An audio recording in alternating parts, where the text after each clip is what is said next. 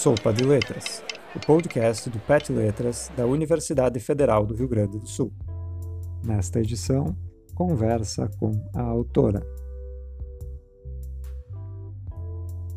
Marta Scherri, linguista e professora da Universidade Federal do Espírito Santo, fala sobre o livro Origens do Português Brasileiro, escrito em coautoria com Antony Naro e publicado pela Parábola Editorial em 2007. É, bom dia, boa tarde a todas e a todos. É, é com satisfação, claro, né, que estou aqui participando dessa conversa com os autores, né, a convite do Gabriel, e é sempre muito bom a gente é, conversar com as pessoas que estão lendo aquilo que a gente escreveu, porque, afinal de contas, a gente escreveu para ser lido, né? não só para ficar nas prateleiras da biblioteca. E esse livro é, tem uma história bem longa e bem especial, porque é, vocês, é, se alguém tiver curiosidade, eu posso até mandar, porque eu tenho, para falar aqui para vocês, eu fui recuperar a, assim, um, um texto que foi a motivação principal desse livro, que o texto se chama Origens. Né? É um texto que é, que é na verdade, o, buscando as origens. É um relatório que, que foi feito para o CNPq, eu que fiz, na época tinha uma bolsa de pesquisa, e eu e o Naro fizemos uma viagem de uns 20 dias. Foi a primeira vez que eu fui é, a um congresso de, que envolvia linguísticas românicas é, em Palermo né? na Itália, lá no pezinho da bota, né? se não me falha, se a minha memória geográfica não falha. Então, fomos, fomos falar do, dos resultados que nós tínhamos sobre é, o português brasileiro, especialmente concordância nominal, que, orientada pelo Naro, é, e a gente criou uma parceria, desde, desde, na verdade, 1974, a gente começou a criar uma parceria. Mas, enfim, fomos é, falar dos resultados do português brasileiro, o que, que a gente tinha. Fizemos a apresentação em Palermo, é, foi interessante que depois, é, na verdade, não foi só concordância nominal, foi também verbal. Um, e eu falei de alguns dados, até da escrita do português europeu, que tinha variação também no livro do Pérez e Moya, né, que eles relatam diversos fenômenos de variação no, nos textos jornalísticos portugueses atuais. E eu apresentei dados do português brasileiro, apresentei também alguns dados do português europeu, e uma portuguesa nos corredores, ela disse assim para mim, olha, aquele foi erro da datilógrafa, da secretária. Aí eu falei, que legal, a secretária é muito sagaz, ela erra, ou ela é em contextos sintáticos extremamente precisos. É impressionante essa capacidade dela, né? Aí eu brinquei com ela, olha, isso são variações que existem no português brasileiro, no português europeu, existem é, em inglês, existem em francês, existe no alemão, que é a concordância na escrita com sujeitos de estrutura complexa. Quando você tem ali um adjunto ou um complemento, especialmente se o núcleo for um núcleo singular, mas acontece com o núcleo plural também. E no livro tem essas estruturas, mas isso é só para motivar como é que a, o imaginário, né? que, que não existe variação nas línguas chamadas das línguas de cultura. Mas, enfim, a gente fez a apresentação do trabalho e no meu dinheiro que eu pedi ao CNPq para a viagem e tudo mais, envolvia passar 15 dias em Portugal, né? O Nário tinha muito contato com a Maria Helena Mira Mateus, era muito amigo dela, e ela nos recebeu, inclusive ficamos 15 dias, para fazer uma pesquisa no Centro de Linguística da Universidade de Lisboa, para a gente garimpar, né? garimpar o que, que existia registrado nos, nos, trabalhos da geografia linguística é, de Portugal, né? Pelo, orientados, na maioria, pelos, por Lindenses. Enfim, nós ficamos 15 dias imersos na, eh, no centro, no Centro de Linguística da Universidade de Lisboa, nos receberam muito bem. Aqui eu não vou citar nomes, os nomes estão todos na introdução do livro, né? Aqui a gente agradece muito. Eu fiz, aliás, a introdução do livro tem assim uma introdução histórica de cada capítulo, modéstia à parte, que eu reli até aqui para falar para essa conversa com os autores, porque a gente também esquece um pouco do que a gente escreveu, mas o fato que ficamos imersos nessa, nessa biblioteca, com todo o apoio do Centro é, de Linguística da Universidade de Lisboa, nos dando tudo o que nós queríamos, e ainda dizendo: o que, é que vocês estão buscando aqui? Eu falei: variação na concordância nominal e verbal. Não, a gente não faz esse tipo, de, não faz variação. Aqui não tem variação de concordância nominal e verbal, nós fazemos todas. Ainda disseram assim para a gente: olha, se vocês quiserem alguma variação, vocês vão encontrar, encontrar com a gente. Aqui, mesmo as pessoas escolarizadas dizem: a gente fomos, ou a gente estamos, ou a gente vamos, né? Tô, isso, tem essas estruturas registradas aí no livro, ela falou, é comum, né? E eu nem sei se é um fenômeno tão gramatical lá, eu acho que é um fenômeno mais pragmático, mais semântico, né? Do que propriamente gramatical.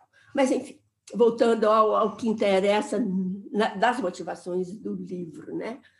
Nós ficamos esses 15 dias, levantamos uma série de dados, vi algumas fitas, a gente dedicou a todos os brasileiros, a todos os colaboradores, e em especial a Joana Lopes Alves, que eu digo que é uma pesquisadora com certeza, né?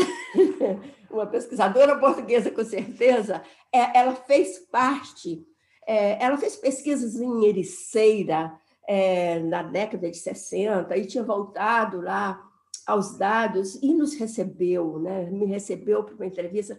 Fizemos contatos, fizemos pesquisas, levantamos dados, fizemos um turismo linguístico, fomos a Ericeira, fomos a outros lugares que a gente tinha lido nos livros e voltamos com aqueles dados e, e eu que tinha né, ido com dinheiro governamental, a quem muito agradeço, do CNPq, eu fui escrever um relatório. E eu sou muito detalhista, né? Eu realmente sou mulher das árvores, não tanto da floresta. Eu sou muito detalhista.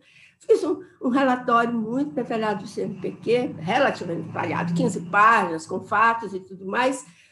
Eu sei que o Nário, na época, falou, Marta, que encantamento aquele relatório, que inclusive um relatório que a gente relembra as pequenas coisas que a gente fez.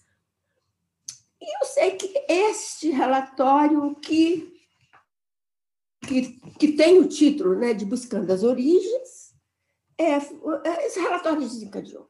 Né?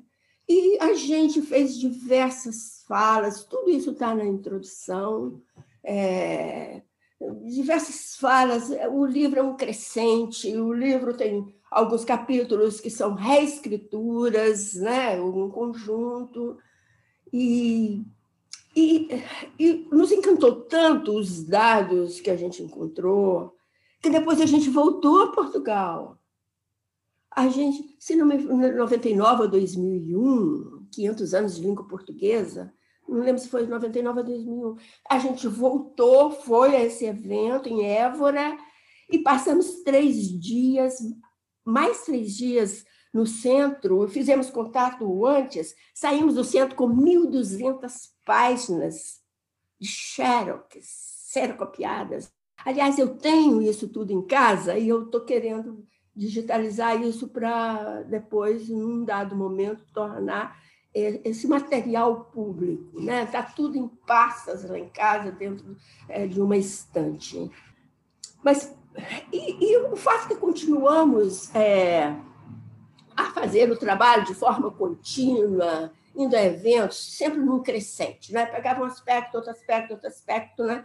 Tudo isso a pessoa vocês podem ver na, na introdução que, que, que, a introdução foi eu que escrevi. Eu faço um relato relativamente minucioso de cada capítulo, né? Mas uma coisa que eu queria enfatizar é que existe uma polêmica aí, criolização ou não criolização, né? É, uma vez eu, eu perguntei, eu, eu, esqueci agora quem devia ter notado, mas numa fala, pergunta, eu falei, escuta, você faz uma distinção entre origem e expansão? A gente faz. A gente não está falando de expansão, a gente está falando de origens. E pelos dados que nós vivenciamos, não tem origem de criolização, no sentido do chamado da criolização clássica, de ruptura linguística, de criação de uma nova sintaxe. É, aliás, Esmeralda Negrão, agora eu estou para rever a fala dela, ver os textos dela, ela está tá fazendo discussões interessantes sobre alguns aspectos da sintaxe do português. Mas, enfim, o nosso foco aqui, as origens, especialmente as origens da concordância, mas não são só da concordância, de muitos fenômenos fonético-fonológicos.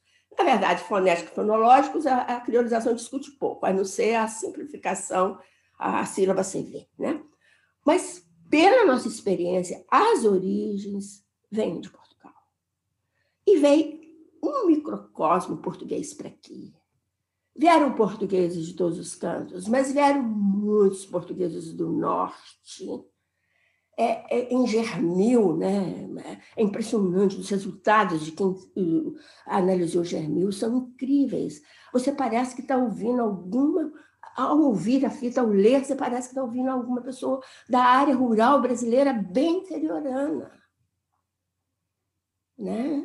É, então, tem alguns dados, se você ler e fechar os olhos, ou se você.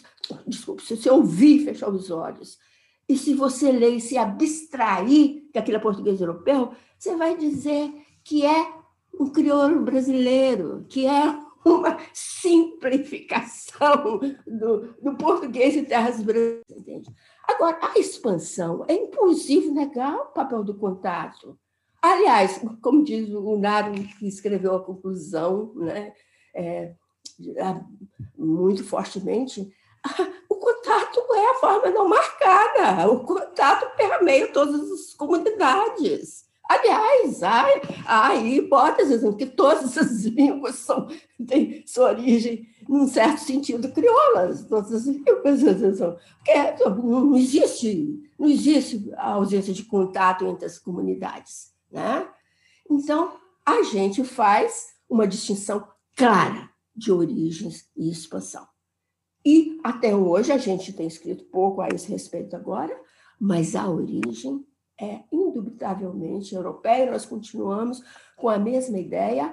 E, para finalizar, eu queria dizer que o que motivou mesmo nossa foi um incômodo de muitos historiadores, muitos linguistas, muitos sociolinguistas, brasileiros e não brasileiros, só colocarem na fala dos afrodescendentes ou dos indígenas os aspectos que não são do padrão. Ninguém fala de aspectos que continuam no padrão. A, a toda a discussão da base criolística é extremamente preconceituosa. Então, o nosso livro é, acima de tudo, um tributo, uma luta contra o preconceito linguístico e hoje um tributo ao respeito linguístico, você entende? O Unar, inclusive, foi até agredido, só, só para fechar mesmo, no primeiro, agredido verbalmente.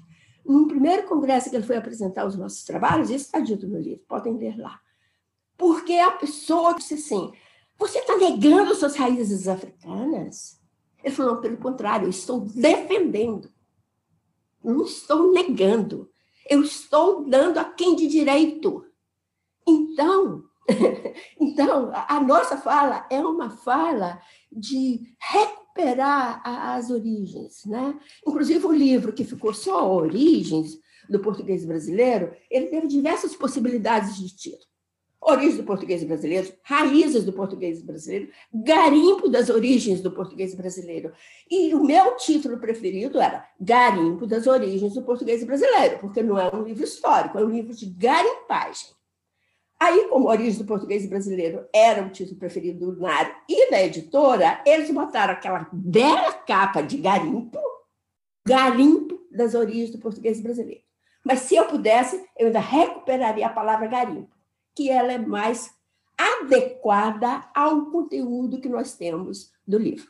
Então, espero que, que quem não leu goste do livro. É um livro de extremo respeito aos brasileiros, aos africanos, aos indígenas e aos portugueses. E nós fazemos nesse livro um agradecimento muito especial, que sem o nosso trabalho, sem o trabalho dos portugueses, sem, sem todo como é que fala, o apoio que nós tivemos lá, a gente não teria os dados que a gente tem relatados nesse livro e lá dentro das pastas da minha da minha biblioteca, que assim que eu tiver tempo eu vou mandar digitalizar tudo e num próximo projeto do CNPq eu quero democratizar o que eu tenho na minha casa.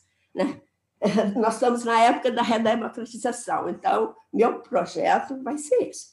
E o garimpo, a, a, a, a parábola está fazendo um contato com a Amazon para transformar em e-book, tanto o garimpo quanto doce. Esse processo é um pouquinho demorado, mas nós vamos ter esse, esse livro e o meu amado doce também como e-book, tá bom?